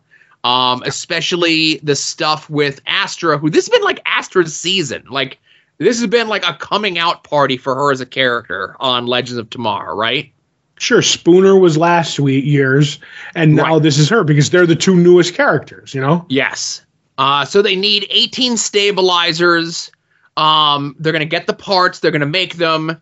Uh, however, because Astra and Spooner are not white, that's what they say in the show, they're relegated to the janitorial staff. Um, Astra sneaks into uh, racist old Mr. Staples' office, uses a little uh, magic whammy to freeze him, stamps his approval on a whole bunch of stuff, including uh, integrating the floor, which ends up losing them a bunch of the staff because, wouldn't you know it, a lot of people in the 40s, uh, you know, might have kind of been racist, you know? Yeah, Um, never. But it doesn't matter. They have enough willing force. They all work together. They implement a bunch of things like bringing in cots and break tables and stuff like that. Uh, they put a call in to have Eleanor Roosevelt, who just happens to bring the people from Time Magazine to show up, which happens to coincide with right around the time when Mr. Staples gets unfrozen. Uh, everything ends up working out. And uh, because of the good work that Astra did here in leading everything together, uh, integration uh, or uh, workforce integration laws end up getting moved up two years on the timeline earlier than they would have happened. Oh no, that's bad. A bunch of black ops folks shows up to try to take down down our legends, and then it reveals and then it's revealed as though this black ops force is evil, I'm gonna guess robot legends. Yep. Um, the only thing that I would add is that in being nice to Bishop, um, we find out that he was distracted because he was helping them because he was going to build something because the time machine, Dr. Davies' time machine, they couldn't control. Um, it would just go wherever. So he made an interface with a speak and spell, which was awesome for Gideon. And he ended up giving to her is like she can control wherever you go. And when those robots show up, Bishop ends up like the Bishop Prime ends up sacrificing himself and goes out as a hero to save the legends. I actually like the redemption of Bishop and all that. I thought that was really cool because it was Yes. a character I hated. But you know, I'm wondering. I'm you know we'll see Robot Bishop again probably, but I don't think I think Prime Bishop is gone, gone. You know, Right. but all around I liked it. So, So- uh, you go on to uh, your uh, Doctor Who there, eh? Yep. So many storylines going on at once. Um, basically, Yasmin, Dan, and Professor Jericho, since they were knocked back into 1901, um, they, they- we jump forward to 1904 with them, and they've been searching the world for three years. They've been stuck in this decade because uh, Yasmin had this hologram message from the doctor. She says, if we get separated, go look around because the big battle is coming and Earth is one of the last planets due to the dog people being protected. So then somebody's going to come for it. But that being said, the ripples through time and space on this, you're going to, there's going to be people who know it's coming. They've, they'll have visions, whatever. Find the clues. So they go, you know, uh, you know, shipping around the world and everything, and they end up finding this pot that has a revelation. So they go to this Tibetan monk. Uh, who's living on a mountain who doesn't get to tease people because he's alone he's he was kind of funny and they get kind of sort of information that they need um, when you know and they realize they're trying to leave a message for the doctor and everybody else um, and they end up running into that guy who's digging the tunnels and they realize that he has the ability to jump through time somehow and they end up chasing him down getting him and they're like okay we're here. And he's like yes all these doors go to different places now so that's probably how we're all gonna meet up again. Um, while that's going on uh, uh, Bel, who's uh, I'm trying to think of Vinder's wife, is going to this place to find him, but she's got one of the the ships, the the dog people, and one of the ships that's holding the shield broke away. So uh, Karvanista ends up bringing that ship back to Earth to uh, to fill in the gap on the on on the the ship, and he ends up meeting her, and they they're kind of like the odd couple now. They're going to be together. Um, where she was at the time, Vinder was, and he's there wandering around this giant monument and uh, I'm trying to think of the the villain's name. It's uh, Swarm and uh, Azure. They're using the passengers, the people, the souls that are inside, to power them to do what they're going to do, and they end up pushing Vinder into this into the passenger, and he ends up meeting Die, another odd couple, and she's like, finally, somebody with a gun. We're gonna we're gonna mess this stuff up. We're gonna get out of here. So I'm like, okay, they're met, and that uh, also the Grand Serpent, who Vinder had taken down, is doing something through time to take down Unit, um, which is a you know a, a group that's been through the classic episodes, which I really love. And there was a bunch of inside stuff. If you watch the show at one point um, the brigadier's voice was there somebody you had saw from the third doctor. And there was various other names and incidents that were named. That was like okay this is kind of cool.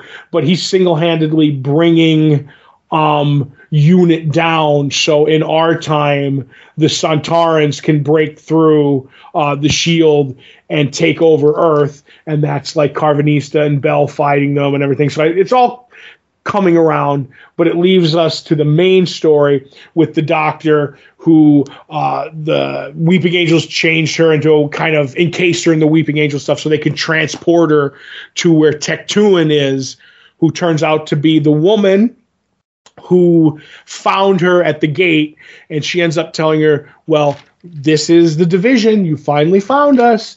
Um, but uh, we're tired of the old universe. The multiverse is out there. We're going to push through this universe and go to the next one, thereby destroying the old one. But we need you here because if you're there, you'll save the universe, which I thought was a cool bit. And they end up having some morality play talk that I enjoy.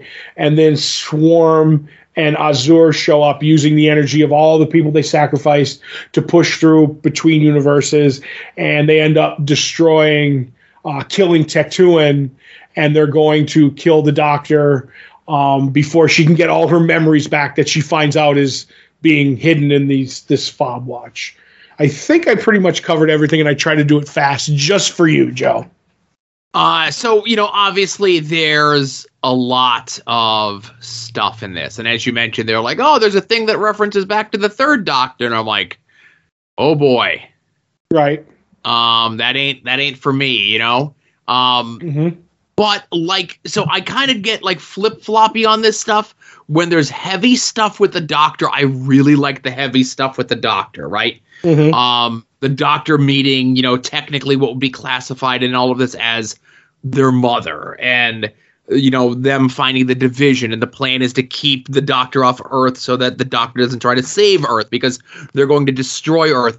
I liked all that stuff and i wish there was more of that in this episode. Now i understand why all the other stuff with yaz and the rest of them has to happen because they need to find out that date when the world is going to end so the doctor could use that information to stop the information the, the invasion and the destruction and everything else from happening. But again, there just feels like these these shows feel as though they would be much more rewarding for longtime fans, which is not me. Fair enough, and they are like I like I. You're saying that this wasn't your favorite of the bunch. You do like Doctor the Doctor stuff. Me, all that all that unit stuff Joe, I marked out. I was like, this is fantastic. When they use the little snippet of the Brigadier's voice, when they use the actual um, uh, mansion that unit was set in, which was actually Mick Jagger's uh, mansion back in the 70s. I'm like, as stupid as that sounds, that means so much to me. Do you know what I mean? Like, as a long time, I'm like, yeah, you may be pandering to me, but keep doing it keep doing it. You know what I mean? So that's the way I look at it. The only thing is, um, Tecteun ends up saying, yes, everything the master told you was true. You had all these lives beforehand, and I, you know, got the regenerations out of you. But there's a bit in there that I that I that I forgot to mention where she goes, the doctor goes, so was the master right? And Tecteun goes, yeah, the master was right. And I'm like, how do you know what the doctor's like? What the the master you, you weren't there when the master told the doctor, so we're playing fast and loose with yeah, it could be for time and bad writing, but she's just like, yeah, the he's right. He's like, you weren't there. She never explained to you what he had said. So there's something there's something off there, if that makes any sense to you. So I'm just looking forward to next week, uh, the last episode, and see how it winds up. It'll be very interesting to see how it all winds up. And that's why I can't be mad at this because, again, this is pandering, it's fan service, but it's pandering and fan services to a fandom that I'm barely in, let Mhm. alone very steeped in. So obviously, this is going to hit for the people that it hits for. The people that are Johnny come latelys like myself, they need to have a lot of explaining done. Right. And I think you're John. uh, Even if you had watched most of the new stuff, you would have been fine too. You know what I mean? Like you don't need to be because I know when I talk to people who watch it from the new stuff, they're like, "Yeah, this stuff doesn't bother me." I get the gist of everything that's going on. So, but either way, uh, how about Hawkeye, Joe? Right. So I, I only would have need to have been watching for what the last sixteen years. Probably yes. Right. So again, it's not as unwieldy as I make it sound. No, it's not. Well, it's better than watching it for sixty years, right? That's true. Anything's but anyway. That's not the Spider Clone Saga. That feels like sixty years. But go It ahead. was only two and a half years Mm-hmm. condensed to one. So, uh, Hawkeye, Marvel Universe, Marvel Cinematic Universe, uh, introduction of Kate Bishop into the Marvel Cinematic world. I think we could talk about the two episodes together, of course. Yeah, you can mash them up. like one overarching story. yep. Um, you know, we get our early bit there where Kate's father is killed uh, on the day of, you know, when Avengers 1 happens, the first Avengers movie. What do we call it? The the battle in New York, the attack I think it's New the York. Battle of New York or the Battle in New York. But yeah, Yeah. So she sees Hawkeye doing a bunch of stuff off in the distance. Um, and that kind of inspires her to become a archer and a gymnast and a martial artist and you know she goes and she's the top of all of her things Mhm. um and however she does have a rebellious streak in her because she does come from a wealthy family and uh with making some bets with some of her uh fellow classmates they're trying to figure out is it the bell that moves or if it's the clanger on the bell that moves in the bell Mhm. tower and with Kate attempting to prove this theory, she destroys the entire uh, bell tower, and that doesn't get her kicked out of school, but definitely gets her sent home from school. Has to have her mother pay for the damage is done, and the mother, as punishment, takes away all of her credit cards and so forth.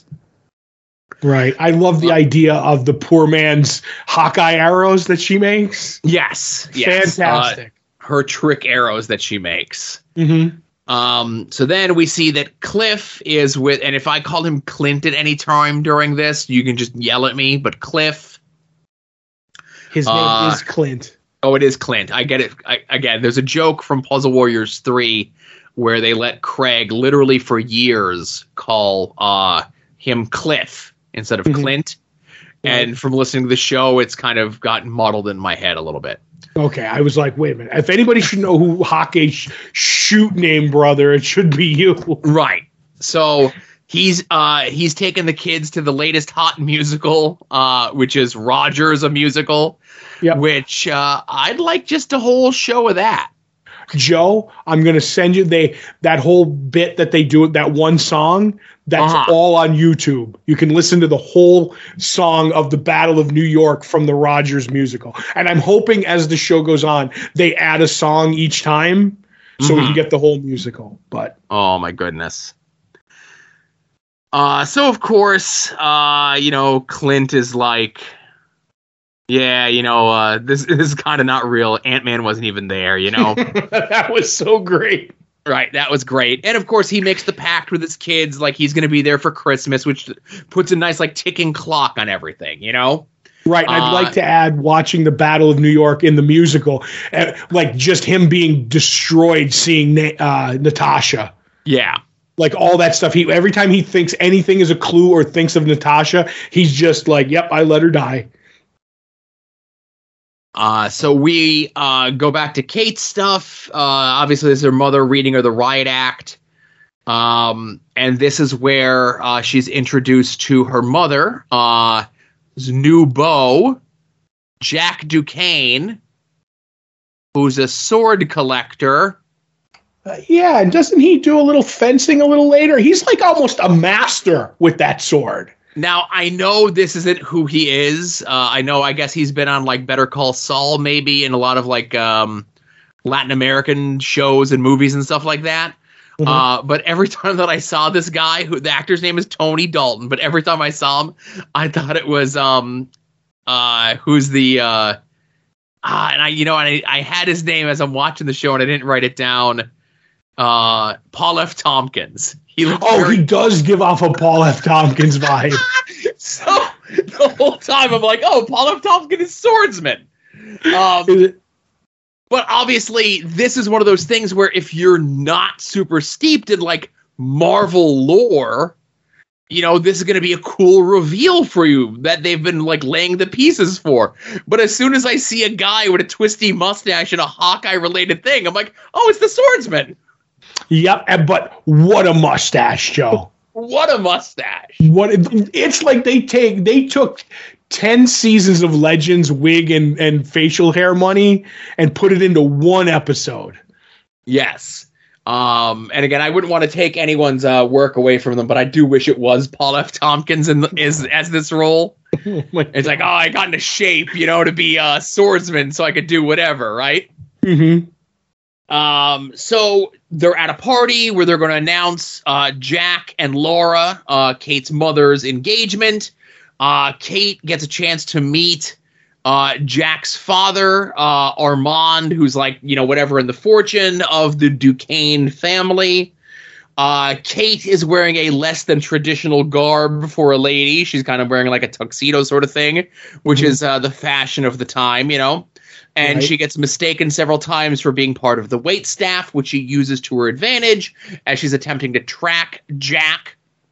Again, let's just say Paul F. Tompkins at this point, mm-hmm. uh, who's downstairs in the wine cellery area, uh, where there's uh, bidding on, uh, let's say, stolen goods like giant, like dinosaur skulls. And then one of the things that comes up is Ronin's retractable sword. Y'all remember Ronin, don't you? Yeah, I love them. So this TV show really wants to make you believe that Ronin was like super important in the Marvel Cinematic Universe. And I'm not going to say that he wasn't important, but he's not super important. But I think I'm with you because he only has that bit in the Avengers movie and then he goes away. But they established that he had five years, you know, he had lots of adventures that happen off screen. Right, which I think is going to like we may see flashbacks in that. I don't think it's going to just be but I get what you're saying. He's unimportant, but I think Marvel's smart enough to make him important in this miniseries. Yes. But go ahead. And I'm okay with that. Mm-hmm. Uh, so obviously because uh, Paul F. Tompkins is a sword man, right? He really wants that Ronin sword and he and his dad kind of get into a little bit of bidding war over it. And then, right as they're about to put the next item up for bid, uh, they are attacked by who we would later come to see from the aforementioned uh, uh, Matt Fraction, David Aja book, the Tracksuit Mafia guys show up. That's right, bro.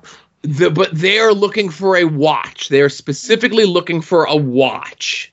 I think it was uh, not Tony the Doctor's Starks. watch from Doctor Who. That episode of Doctor Who we watched. Right, a lot of watches. A lot of watch talk in this uh this these these TV shows this week. Mm-hmm. Um, but in the hubbub, the next item that was going to go up for bid was Ronin's actual suit, which now becomes the MacGuffin of the two episodes that we watched here. Because Kate puts it on, gets into a battle because she's got some, you know, martial arts skills, gymnastic skills, so she's kind of able to hold her own. And I'll just note this: uh, the two episodes we watched, all the actiony scenes that we get mm-hmm. are kind of like, um, let's say, obscured view, right? Right. Uh, taking place in the dark, taking place like in fire, taking place with like wine cellar stuff around. They do a really good job of kind of like creating a set or an environment where they can seamlessly slip in and out your stunt people What? That wasn't without all. being as noticeable. that wasn't all Haley Statfield or whatever her name is. No, it was not Hailee Steinfeld the whole time. Okay. Um, or that they could do like your CG enhanced stuff Mhm. And not have it be as noticeable. So uh, kudos to you, makers of this show, for kind of working a little bit harder to you know use the tools that you have at your disposal to you know kind of make us suspend some disbelief and stuff like this. Okay. And I will say it worked really well in the pandemic too that they got all this done. Right. Right. But go ahead. I remember like uh yeah, about a year or so ago, uh pictures and stuff were coming out of them like shooting stuff on location in New York for this. Right. Um so Kate gets away uh with the Ronin suit, news footage gets out uh, Of her saving a dog. of her saving a dog with a, a funky eye who would later become Lucky the pizza dog. yep. again, this one, I felt as though it worked a little bit better in the comic his introduction, but Right. because this, you know, th- there's like you got the skeleton, skeleton, the fishbone of the comic that this show is. It's like, oh, how do we move this plot of the dog along quicker? Give him lots of pizza. Give him lots of pizza, like at the end of the first episode, right? hmm Uh, so Clint sees that the costume is um uh out and about. He's like, oh, I gotta get the costume. It's a it's a trail, okay? And of course, that's a trail that's gonna lead back to him that nobody knows that it's him. And it's also a trail that now is gonna lead to Kate, uh, because she's a dope. She gets followed back to her house, wearing the outfit, trailed by the tracksuit mafia. Her name's on the buzzer, so they're outside in the street just yelling for her to come down when Clint's there. hmm Uh, so she goes down. There's a big scuffle there. Clint gets the, or no, there's they the, the place gets lit on fire. So Clint Why- the next day goes back to try to grab the suit, but sees that the suit is gone. In lifting some fireman apparel, he notices on one of the fire trucks the sticker for the NYC LARPers. Oh boy. And then looking up on an Instagram story. Is this a thing, Todd? I believe it is. Uh, he sees that one of the folks grabbed the Ronin suit and is going to wear it in his LARPing. So Mhm. now Clint has to go to where the LARPers are. He just wants to go in, beat the guy up, and take it. But Mhm. they're like, no, you have to follow our LARPing rules. So Clint's like, all right, I'll play along with you. He gets up to the guy and he's like, this is going to happen one of two ways. Uh, you're either going to give me, the, like, you're, I'm going to hit you with this fake sword. You're going to fake die, and I'm going to take my suit back. Or I'm, I'm going to gonna- you for real, right. and it's going to really hurt, and I'm going to take my suit back. Either way, I'm getting Right. my suit back. And the guy's like, "Oh no, man, let me have this. Let me have this victory. You know, I know who you are. It'll be really cool, and I promise you, I'll give you the suit back." Between me and you, I wouldn't have trusted the guy. Clint's a lot more trusting than I am, so I say kudos to him. Uh, Clint does get the suit back. He just puts it in a random locker at like some bus station somewhere or something for I safe. will say, I do want to say on the LARPing thing. yes. I, okay, I, I don't want to you know ever pick on anybody and what they love, but I I, I always found LARPing weird. But this whole bit, I was crying as they were doing the slow mo action scene. He's walking through the LARPers to get to the Ronin costume, and he's like blocking like easily because he's Hawkeye, and just like and he's like tapping them with the sword, and they're selling it like they, as you once said, like he they got shot with a shotgun. You know what I mean? And the slow motion, I was like, this is the best. And when it comes time to kill me, he's just like, just end it, just just kill me and look good in front of your friends. I'm like. I don't know. As good as this, all this stuff is, that LARPing thing had me laughing so hard. Uh, oh my god, so good. Uh, so we also mentioned, of course, there's a lot going on in these two episodes, of course, uh, where Armand is killed on the floor in uh, uh, Jack and Laura's house, killed with a sword. There's footage of Ronin leaving the location because Kate went back to the house wearing the outfit. Mhm. Um, it's very obvious that Jack killed his father, but obviously now there's the uh, alibi there that it may have been Ronin. Right, and it's we definitely find out it was Jack when he shows up with Chekhov's butterscotches, Joe. Yes. um, I do. I I love the stuff with Kate trying to figure out what Jack is up to. Kate knows something's up with Jack, and he she's trying to figure him out, and he's playing her great.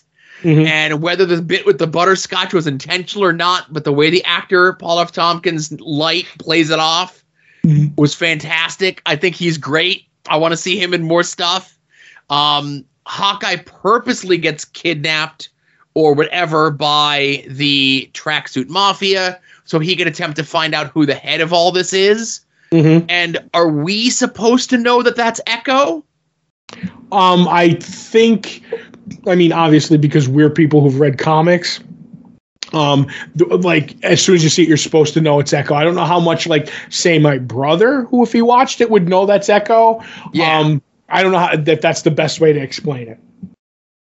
Uh, so why is she in charge of the Russian tracksuit mafia? Is maybe a story for another day. Mm-hmm. Um, you know, and I think them tipping their hand of her being the next unlockable character in Marvel Puzzle Quest might be a little bit of a a tip off there as well. Mm-hmm. Um, but I really like these two episodes. I did too. My one of my favorite things is when Kate and uh, uh, uh, Swordsman they do the the fencing, and he's just like, "Oh, you're so good, you're so good," and he takes the mask off, and she goes to hit him, and he knocks this this fencing foil out of her hand, and it spins on its handle, like to show just how good he is. I'm like, this is so good. Like you said, all the, the, the interaction between them, all the characters are great. The only negative that I have to say is um, that all the stuff with the opening and there's no closing on the end of the first episode. They save it till the second episode. Just how much David Aja it is is so amazing. But like I, you look on the credits, and I did the IMDb credits. Like he gets a special thanks, but he wasn't on the art crew. Like the art crew that did it just swiped everything that he did. It looks so beautiful from beginning to end. It's probably the most like stylistic thing of anything we've watched from somebody's art because his is just so different. And I'm watching, I'm like, you couldn't like you gave him a thanks. You couldn't hire him to design some of this stuff. You just took it. You just took it, and then somebody ended up putting up the promo posters of the artist. Like the artist was like, "Oh, I hope like David really loves my uh, homage to him." And somebody was like, "You know, it'd be better if you paid him instead of thanking him," kind of a deal. And I was like, "I'm on board with that, son." So that's my only gripe that I think David should have got like wi- like just hey, just put a few zeros on a check for that man. Yeah, you know, he was kind of uh, you know, as all the announcements and stuff was coming up. Um he like he was kind of vocal about it, you know. But he wasn't um, that biting like he's like I wasn't invited the the thing. oh no, um, he he was invited to the premiere Oh, that's right. He wasn't able to attend. Yes. because of COVID. I don't know where he's from or whatever, but maybe he's from can like out of the country or whatever. He was like, I could not come. And he he was invited to be in. Oh no, maybe he wasn't invited to the premiere. He was invited to be in an episode, but he couldn't co- go because of COVID. So Yes. they said, look out for a blow up doll with his face on it somewhere in the next couple episodes. they said. And he says that they sent him the first two episodes to watch streaming, but he hasn't updated his computer from Windows 7, so he can't watch them. Right. Uh, so he's a man after my own heart with that sort of thing. Um, I don't know. Cut him a check. Right. Because like Matt Fraction gets to be involved with the the writing and stuff. I don't know. It's just weird. So, but I But I really liked enjoyed it. the two episodes. Yeah. Uh, so this week, uh, we have the next episode of Hawkeye, of course. We have the next Doctor Who. Uh, no Legend of Tomorrow, but we do have something to take its place this week. I would What say is- Legends adjacent. Yes. uh, what I could only imagine is going to be uh, the newest and next best Christmas classic that children will be watching for eons to eons after Todd and I are both gone, and that would be Beebo Saves Christmas. Oh, if anybody can do it, it's Beebo. Yes. Uh, so this is an animated feature uh, starring the real life adventures of Beebo, uh, the Tickle Me Elmo analog that's been kind of a recurring plot point in episodes of Legends of Tomorrow. Uh, but this is going to be some of his lore explained to us. Right. I'm glad they're not leaving any Beebo money on the table, Joe. That's right. Again, I wish we, I wish there was more Beebo merchandise. I'll take a Christmas special. Oh, the second they do a Beebo hat, I'm getting you one to replace your John Cena hat. Yes. I'll wear it with my uh, MC Marshmallow giant foam head thing, right? okay.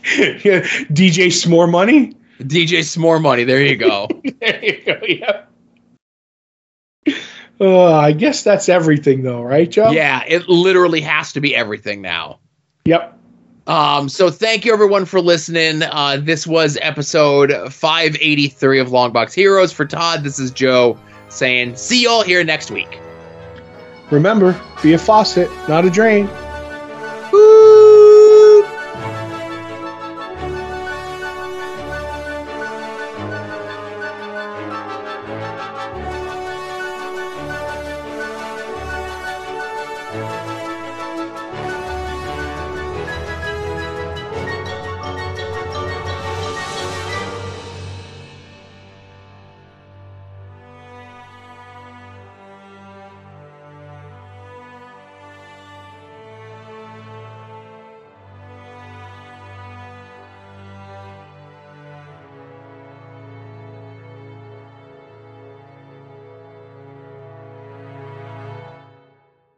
You're listening to the soon to be named network, the Lamborghini